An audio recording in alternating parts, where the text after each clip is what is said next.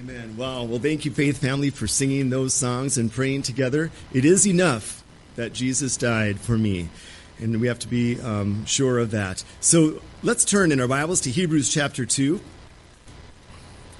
When I started this series, I told you we could go extremely long in this series. I could really pull apart every single verse, go long and deep, and it would take us years to get through. I really want to get the flow of the text. I want to get the, the, all the main points and the, and the wonderful truth and let you go and search for other things as we go through it. Chapter 1, it's all about the deity and the infinite worth of Jesus Christ. He's been appointed heir of all things. He, he created the world. He's the brightness of the glory of God. He's the express image of God. He is very God of very God. He's the sustainer of all things. He's purged our sins through the cross, and he has risen and ascended and sat at the right hand. All of creation is consummating in the coming of Jesus, and so we have the rest of Hebrews 1, the whole timeline of the future, from his resurrection to his second coming when all the angels worship him, when he sets up the millennial kingdom and sits on the throne of righteousness. At the end of, the, at the end of that time, then all the earth will melt with fervent heat and all the unsaved will stand before the great white, great white throne, and Jesus will judge the living and the dead. And, they, and all who do not believe will be cast into a lake of fire. And all those who believe will enter into the eternal kingdom, the eternal state. And so this is chapter one. And then chapter two, there's a warning about drifting. Do not drift and do not neglect such a great salvation. I didn't get an opportunity this morning, but the rest of chapter two describes the great salvation. I only gave you one part of it. There's four more parts of this great salvation. So let's dig into it. We'll pray first. Remember that first point, Hebrews 2 5 through 13. That reciting Psalm 8, God gave to Adam and Eve a mandate to subdue and have dominion. They were delegated authorities over all of the earth. They, they forsook that by disobeying God. The authority was handed over to Satan, who is now the prince of the power of the air. Jesus had to become flesh. He had to die on the cross, pay our sin, and rise from the dead. And now, as the second Adam, he can take over control of the earth. Do you see the great salvation? Is not just so narrow as my own individual salvation. God is rescuing this whole planet from the curse of sin and from the hands of Satan, and he will rule and reign forever and ever. Hallelujah. All right, so that's the first point. Christ became flesh, Jesus became man, so that he could die for us, rise from the dead, and take control and regain control over this earth.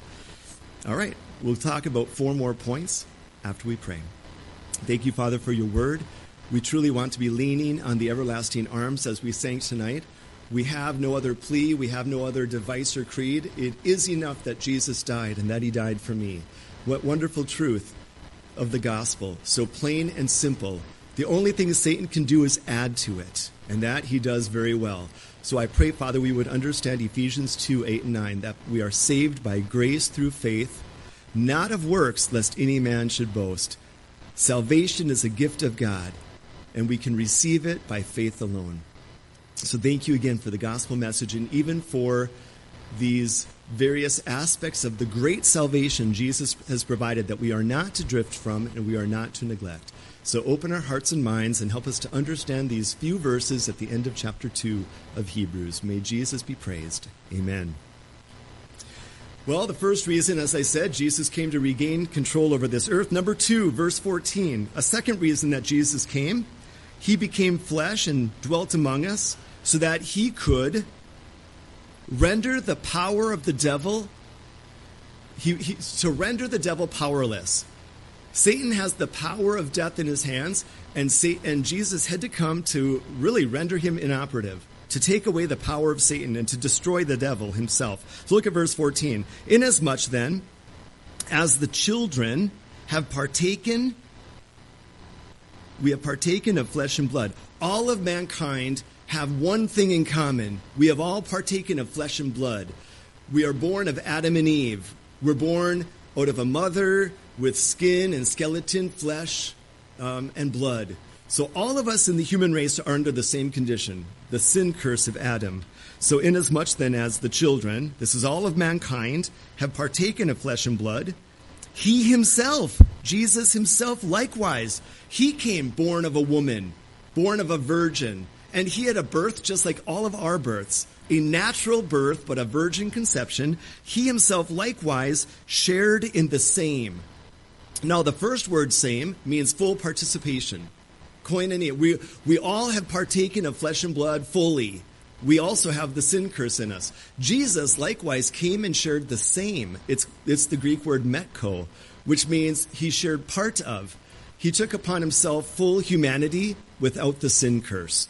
He is God, fully God, fully man, yet without sin.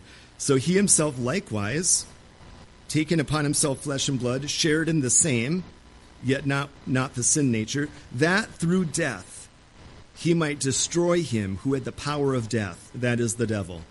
So, a second part of our great salvation is that Jesus came to destroy the works of the devil and the devil himself. But in order to do that, he had to come and he had to suffer and die and rise from the dead. Praise God that the devil has an end. He will someday be cast in the lake of fire forever. For the thousand year millennial reign, he'll be bound, not able to do his tempting and destructive works.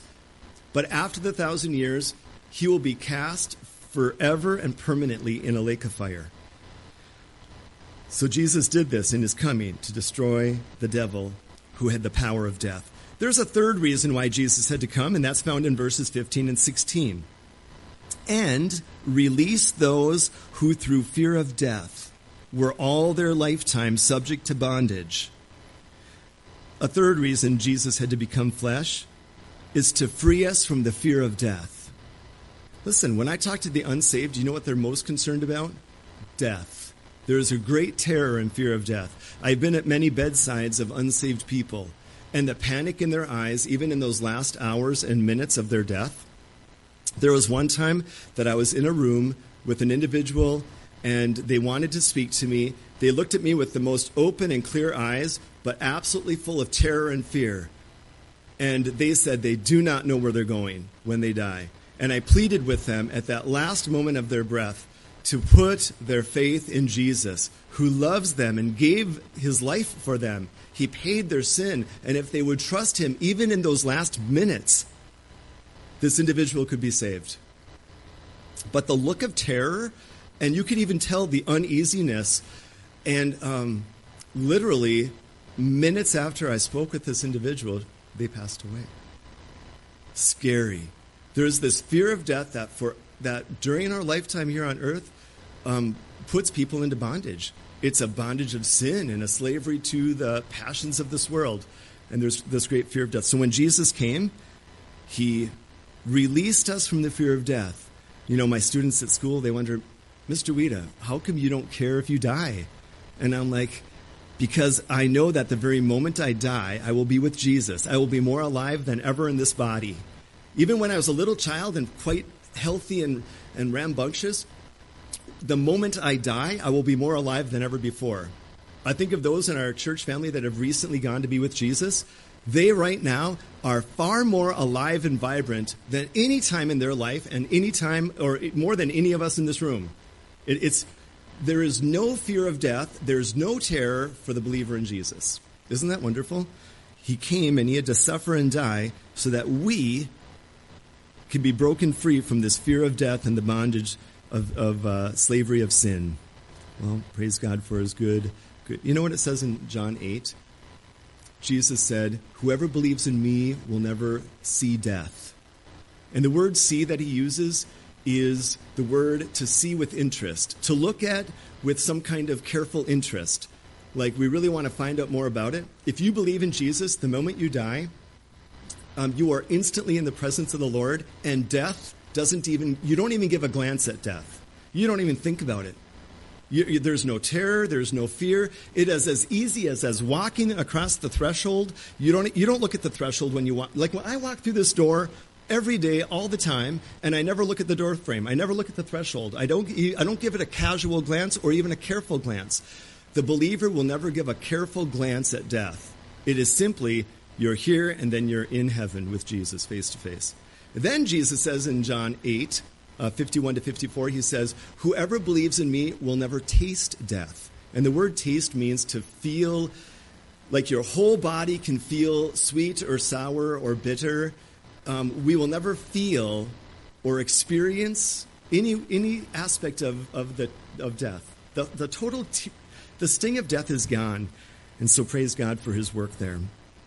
Look at verse 16 to go along with the same point. For indeed, he, Jesus, does not give aid to angels. Angels who fell in sin and rebelled against God, Lucifer the first, and then the third that followed him, they are locked in their state of fallenness. They are, they are locked in their state of rebellion and they cannot be saved. A third of the angels and Satan himself forever, like it says in Matthew 24, um, they, or Matthew 25, they will forever, verse 41 says, be in a lake of fire. It was created for the wicked angels. And so um, God, Jesus does not give aid or help to angels, but he does give aid to the seed of Abraham. He helps, he helps the, the, those who have faith receive his help. Those who are children of Adam and Eve and they don't put their faith in Jesus, he can't help them. He already offered his life for them and paid for their sin. If they, by their free will, reject him, then he cannot help them and they will go to hell in a lake of fire. But to those who believe that are the seed of Abraham, all those who have genuine faith in Jesus, he gives aid and he releases us from the fear of death and the bondage of sin. Well, there's a fourth reason. That was the third. That we no longer have the fear of death because he came as a man. Another reason, verse 17, Jesus had to become a man in order for him to become our high priest. A prophet intercedes and mediates from God to man. A prophet would take God's word and represent God to man by speaking God's word to the people a priest represents sinful man to a holy God. So we need a high priest, but one without sin and one that is perfectly fit. And so this is a fourth reason why Jesus came. This is part of our great salvation. Verse 17 Therefore, in all things, he had to be made like his brethren. He had to become human, flesh, born of a virgin. Why? That he might be a merciful and faithful high priest we need a mediator. God dwells in unapproachable light. We cannot approach him. We need a, we need a go between. And it is, according to 1 Timothy um, chapter 2, we have one mediator between God and man, the man Christ Jesus. So he is our high priest, and then you'll, you'll hear much of the high priest throughout the book of Hebrews in things pertaining to God. So, another reason why Jesus came. And then a fifth reason why Jesus came. Part of our great salvation so, do you see, Jesus not only reclaims authority over this cursed earth, and then he lets us enter in the glory of ruling and reigning. Um, not only has he freed us from the from the power of Satan, who has the power of death, he's destroyed the devil. He's freed us from death and the bondage of sin. He has given us aid. He um, is our merciful and faithful high priest. And then finally, number five, to make propitiation for the sins of the people. Verse 17. Jesus Christ has satisfied. Propitiation means that the wrath, the anger of God has been satisfied fully. When Jesus died on the cross and all of our sin was laid on him, and God the Father poured his wrath on Jesus, God's wrath is fully satisfied through Jesus. Anyone who believes in Jesus has the propitiation work effective in their life, and God is no longer angry with us. The unsaved, they haven't received that gift yet, and so they must put their faith in Jesus uh, to receive the propitiation for their sins. So he is the satisfaction of God's anger against sins. And then finally, in verse 18, look at this. And all of this because Jesus came. What a great salvation.